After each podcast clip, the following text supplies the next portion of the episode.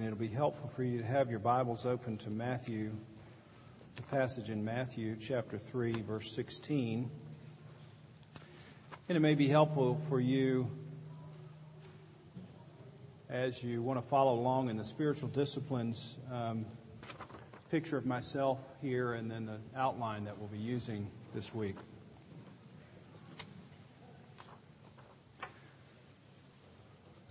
Just a little joke. Um, Rick, I'm getting a little feedback up here, so I don't know how to help that. If someone asked you to how, how to be a great athlete,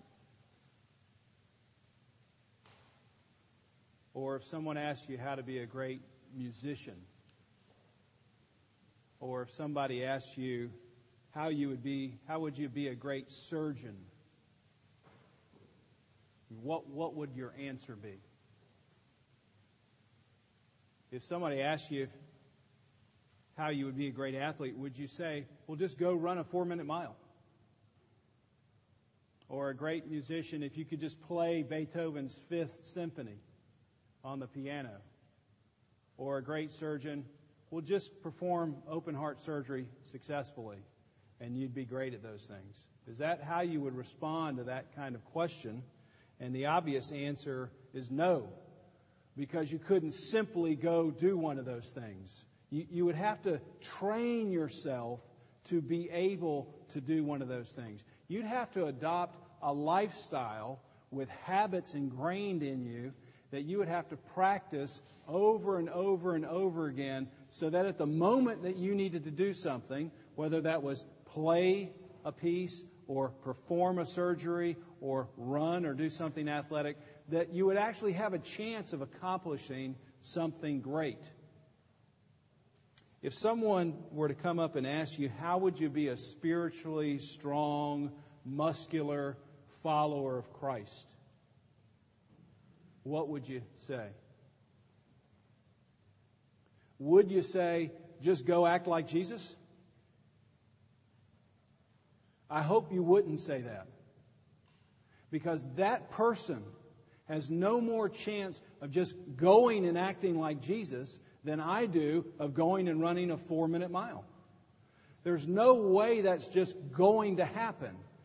If we want to act like Jesus, and that would be our natural goal, we're going to have to have our lives trained. We're going to have to have habits. We're going to have to have things that we've practiced over and over and over again so that when you reach the spot that you want to act like Jesus, whether that's in your school or at work or at home, and you're required right now to do something that's very difficult, and you know what Jesus would do, that you would have actually the chance of doing it because you've trained yourself. You've ingrained your habits to be like Jesus so that you could actually act like Jesus. Dallas Willard says, and it's quoted there in the handout the general human failing is to want what is right and important, but at the same time, not to commit to the kind of life that will produce the action we know to be right and the condition we want to enjoy. We intend what is right, but we avoid the life that would make it a reality. We intend what is right, but then we avoid the life that would actually make it a reality. When you read the Gospels, it's easy to see the words of Christ. But what sometimes gets overlooked is the way of Christ. And so we can't just listen to the words and hope that we're some, somehow going to do that. We also have to look at his life. We have to look at the way he lived his life and adopt that way of life so that we might live according to his words. So this summer, we're really thinking about spiritual disciplines. We've had one sermon on it. We'll have another one today, obviously, and then the next four or five weeks we'll unpack a few different disciplines fasting or Bible reading or prayer or solitude, those kinds of things, and say, well, how, how is it that those are exercised in the Bible? How can we begin to exercise some of those habits so that when we go and live like Christ and we have to live on the spot, that, that we have some hope of actually performing like Christ would want us to because we've been living the way He He would want us to. Again, another quote from Don Whitney on your handout. He says this The spiritual disciplines is the process by which you are putting yourself in the way of allurement. The spiritual discipline, disciplines are the process by which you're putting yourself in the way of allurement. They are the highways built by God to the ocean of Himself.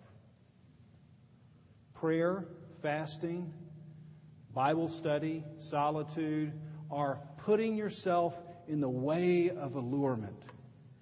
I remember living on a dorm hall in college my freshman year at Furman University. And so I'm on uh, A dorm 300, so I'm on the third floor. And I'm just studying hard like a good freshman. I'm in my room, I'm at my desk, I've got all my books out before me. It's maybe 10 o'clock at night, and I'm working hard on some project or studying for some test. And I'm totally focused on the material. And what happens? There's about 60 guys living on the hall. One of the guys, I don't know who, orders a hot pizza. And I guess the Domino's people on the delivery, they walk slowly by all the closed doors and try to blow the pizza, you know, the smell of the pizza. And here I am. I'm not thinking about food at all. And a little whiff of a hot pepperoni pizza comes by. And suddenly what happens? I've, I've, I've been allured. I've, been, I've just been moved off, and suddenly, you know, my calculus or biology or anatomy matters not. I, I've been totally captured by something else. And that's exactly how the spiritual disciplines are to, to, work. You're out working in the world, you're doing things that are important, but what we need and must be captured by is this whiff of the eternal glory of God. And the only way we're going to get a, a taste or a smell of that is if we're practicing the spiritual disciplines. So we have to put ourselves in the way of allurement, and that's what the spiritual disciplines do. They also, and I like the quote here, they are the highways built by God to the ocean of Himself. I remember living in Oklahoma, and we would drive out to the East Coast because we had spent some time in North Carolina, and we'd gotten used to going to Cherry Grove and Holden Beach and Long Beach. And we live in Oklahoma, and we'd make the I don't know, 20 hour drive or whatever it was from there to the East Coast. And you'd get, a, you'd get up on near Holden Beach and you'd go through the little town that had the neon signs that were advertising the, you know, 10 t shirts for a dollar and sunscreen. You'd have the fish house and you'd have the ice cream shop. But if you've been driving from Oklahoma, you didn't stop at any of those things. Because you knew when you got to that bridge and you popped up on the bridge, the ocean was what you had come for. And it totally eclipsed any sort of cheap shop on the other side of the bridge. You looked at it, you, you rolled your windows down, you, you took a big breath, and you just couldn't imagine anything greater. That's, that's the spiritual disciplines. You don't get captured by the cheap imitations on the west side of the bridge. You've come. The highway is taking you to something more beautiful.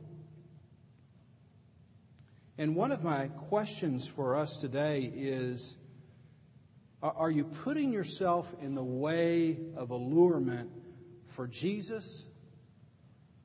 Or are you putting yourself in the way of allurement for the world? I mean, you have to measure the kind of television watching and magazine reading you do against looking for the Lord and listening to the Lord and reading about the Lord. How is it you're disciplining yourself to put putting yourself in the way of being attracted to Jesus? Perhaps you're stuck in the small town and you're sort of swept away by the, the cheap glitter of a sexual thrill. It's, it's, it's gotten your attention from a television screen or a computer screen.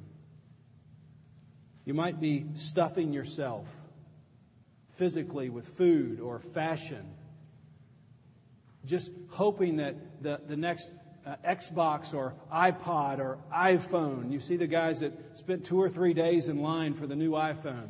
Just hoping somehow having that is going to fill up some hole in my life that can't quite do it, and then the next gadget comes along and you're back in the same line.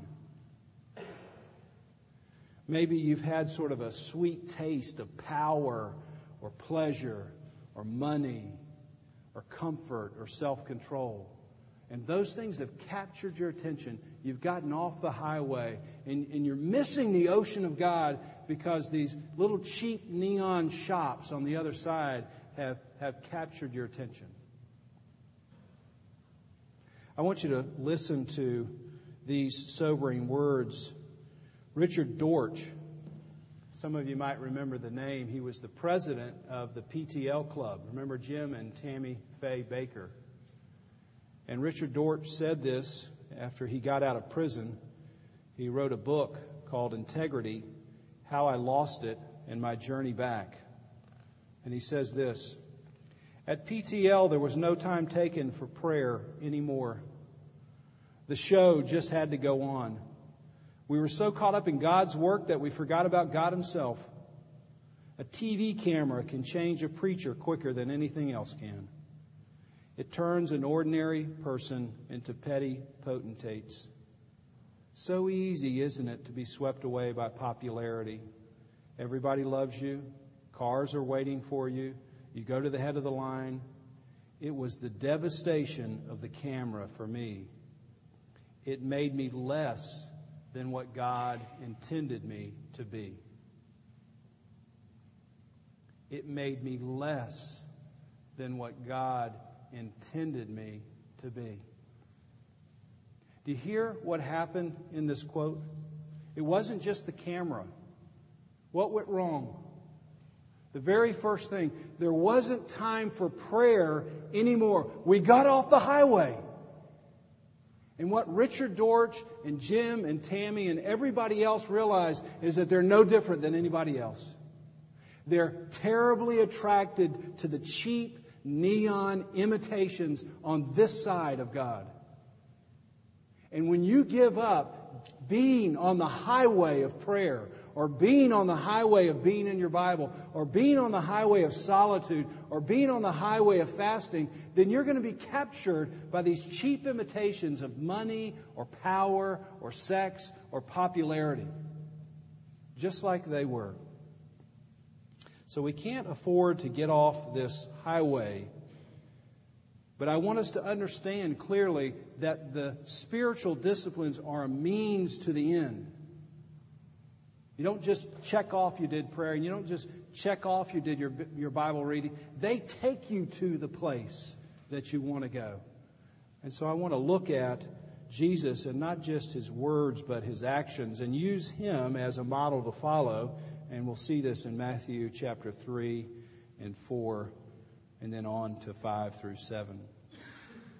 When you would turn to Matthew in the early chapters, if you have a red letter edition, you would see quickly that Matthew 5, 6, and 7 are what's popularly known as the Sermon on the Mount. Most of us are familiar with certain sayings in there, and we think about, and even many non Christians say, this is basically the way people should live their life. This is sort of like the, the human ideal even if you're not a Christian, if you could sort of live this way, if you could act this way, then the world would be a better place.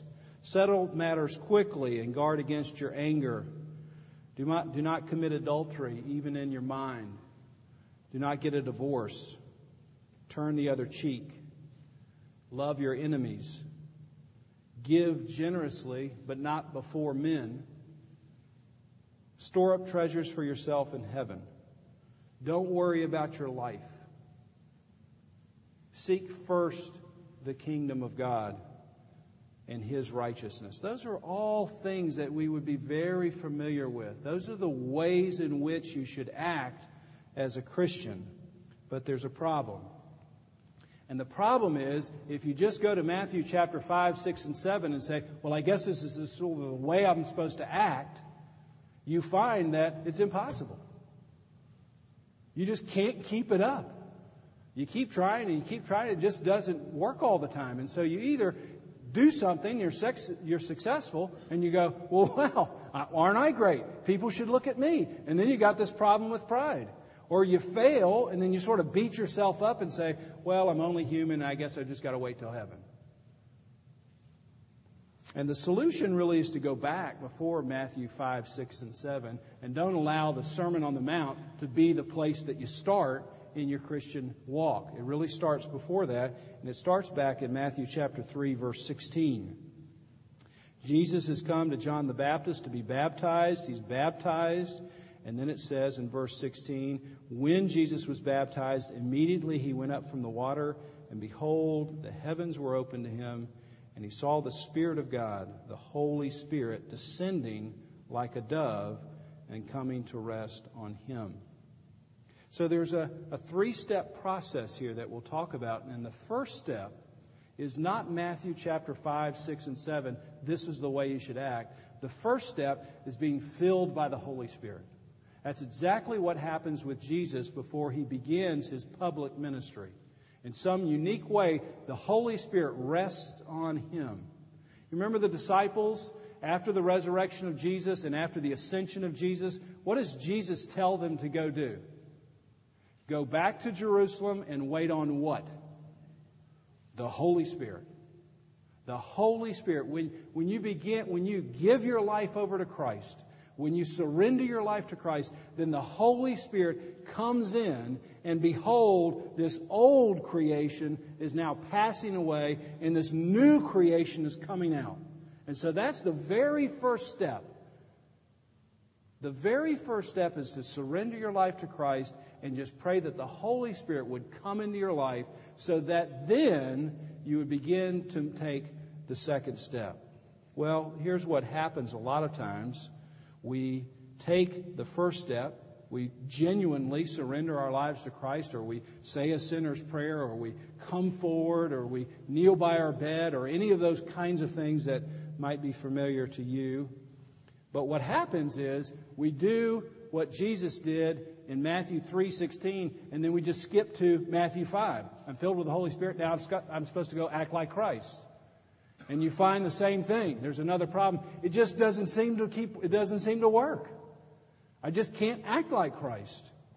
And most of you have had this experience that you'd say, well, maybe my first surrender just didn't quite take. You ever feel that way? I, I, I really felt like Christ came into my life, and now I find, look, I can't, Christ couldn't have really come into my life if I just said that or I just did this. So you, you get over here and you say, well, I guess I'm not a Christian. So you go back over here and you come back down the aisle and you recommit your life to Christ and you say the sinner's prayer one more time. And I know people have said the sinner's prayer like 15 times, just kind of hoping one of these times it's going to take. And so many Christians live their lives between Matthew 3:16 asking Christ in their life and then going to Matthew 5 saying, "Well, why don't I just live this way?" And that's not the way, that's not the process in which Jesus went through, and that can't be the process that you and I go through. So there's a second step here, and that's really Matthew chapter 4. We see that in Deuteronomy 8 we see it here in Matthew chapter 4 that there's a critical second step, and many people skip it or miss it or maybe don't know it, and that is some time in the wilderness to work out some habits in your life. The people of God had been rescued out of slavery in Egypt but they weren't ready to be and act like the people of God. So it took 40 years. Jesus had been baptized. And of course, he's a unique being. But he comes up, and before he speaks his first word, he spends 40 days in the desert. You and I have to be in that step where we're constantly giving ourselves over to the way in which Christ lived before we go and try to act like him. And we see these spiritual disciplines very clearly in this passage. Because it's the, the, the, the practice of the spiritual disciplines that help us act like Jesus. We receive the Holy Spirit. We practice spiritual disciplines. We see in Matthew chapter 4 there's solitude, there's fasting, there's reflection on God's Word. There are a lot of these things that He's exercising so that He can act on the spot the way God would want Him to. And I want to just make a couple of observations about that chapter before we conclude today. First of all, I want to notice that there's a wilderness for both the uh, people of God in Deuteronomy 8, and there's a wilderness for Jesus. It's really the place where the heart is tested, the character is formed. Probably in most high school and college weight rooms, there's a plaque somewhere in that weight room and you know what it says? Probably says something very similar in all places. This is the place where champions are made. The display is on the field, but the made is in the weight room. And you could say the same thing for a surgeon, or you could say, th- say the same thing for a musician. You get an opportunity to display it on the field or at a concert or recital, but the way it's made is in the locker room where nobody else is watching you. And God is allowing prayer and fasting and solitude and Bible study to really be the weights in which you work out so that when you get into your marriage and you're the husband who's supposed to love his bride just as Christ loved the church, and that gets difficult at some point, you can act on the spot that way because you've exercised if you haven't exercised, and I can tell you this from my own experience, on the spot in a marriage, it's going to be difficult to act Christ like. It's going to be difficult for you to lay your life down for your wife. You're going to say, No, I'm right.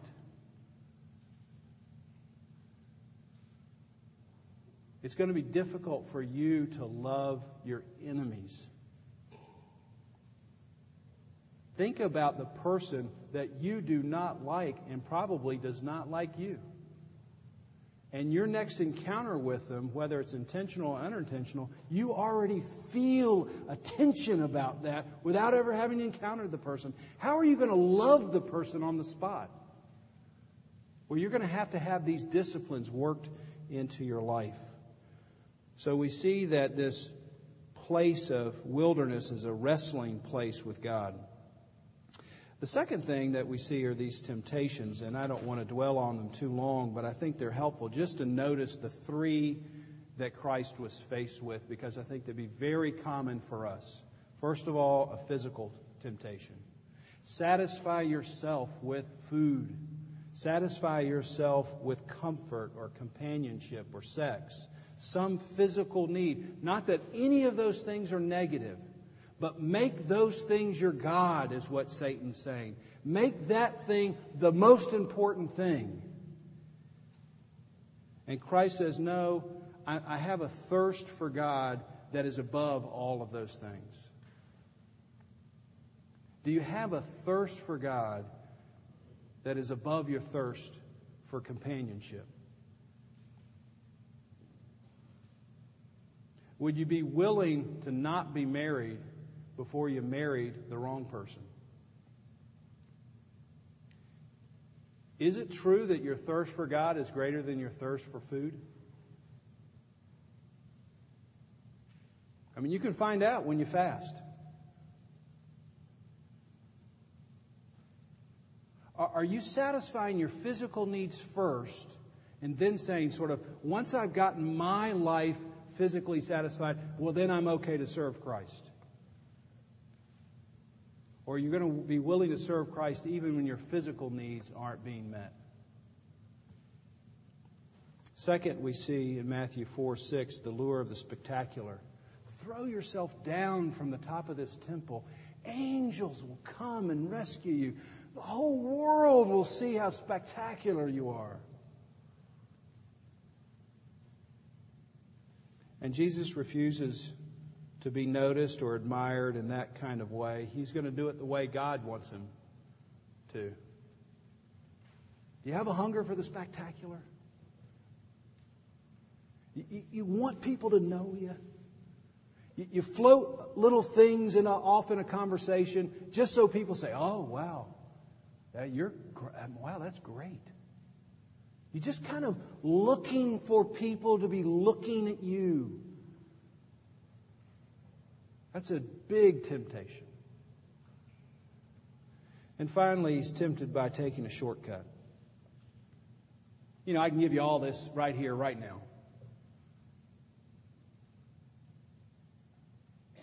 You, you tempted to take shortcuts? The way home for Jesus is the same way home for us, and that's through the cross. But are in your life somewhere you're tempted to take shortcuts? Oh, that would cause some suffering. I don't know that anybody would know it. I'll just take the shortcut. It's just not a big deal, you think.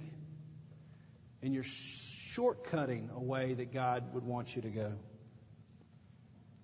When we come to the spiritual disciplines, we don't want to worship prayer. We don't want to worship the Bible. We don't want to worship solitude. That's the highway to the thing in which we want to worship, and that's God. And there's no better day than today to take communion because in communion, what we see in terms of a model to follow is Jesus in another place in the wilderness, the Garden of Gethsemane.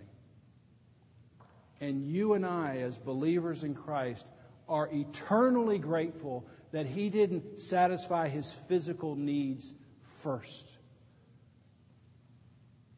We're eternally grateful that He didn't call 12 legions of angels to come and rescue Him at that moment, which He easily could have, and done something spectacular in that way. We're very grateful that He didn't do those things. And we're very grateful, even though he prayed, Lord, if this cup somehow could be taken from me, but not my will, your will be done. That he chose on our behalf to shed his own blood for our soul.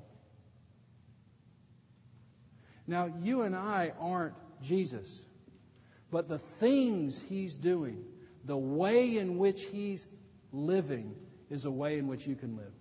It's not too hard. What does he say? Come to me, all you who are weary and heavy burden, and I will give you rest. My yoke is, it's easy. You can get on the highway today. Read your Bible.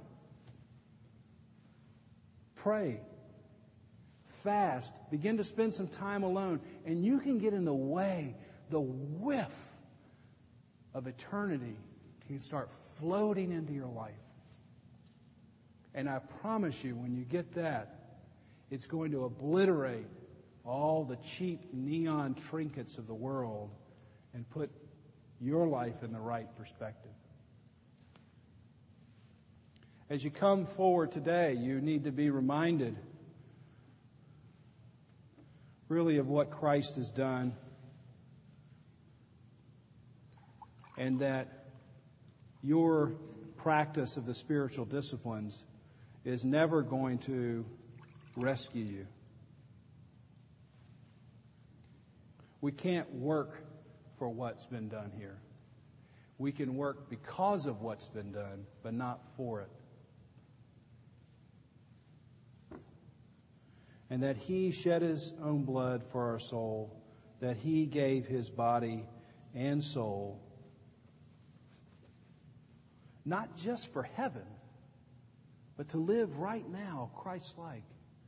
We want to act like Matthew 5, 6, and 7 people. But if we're going to have any hope of acting that way, we have to live the kind of life that Christ lived.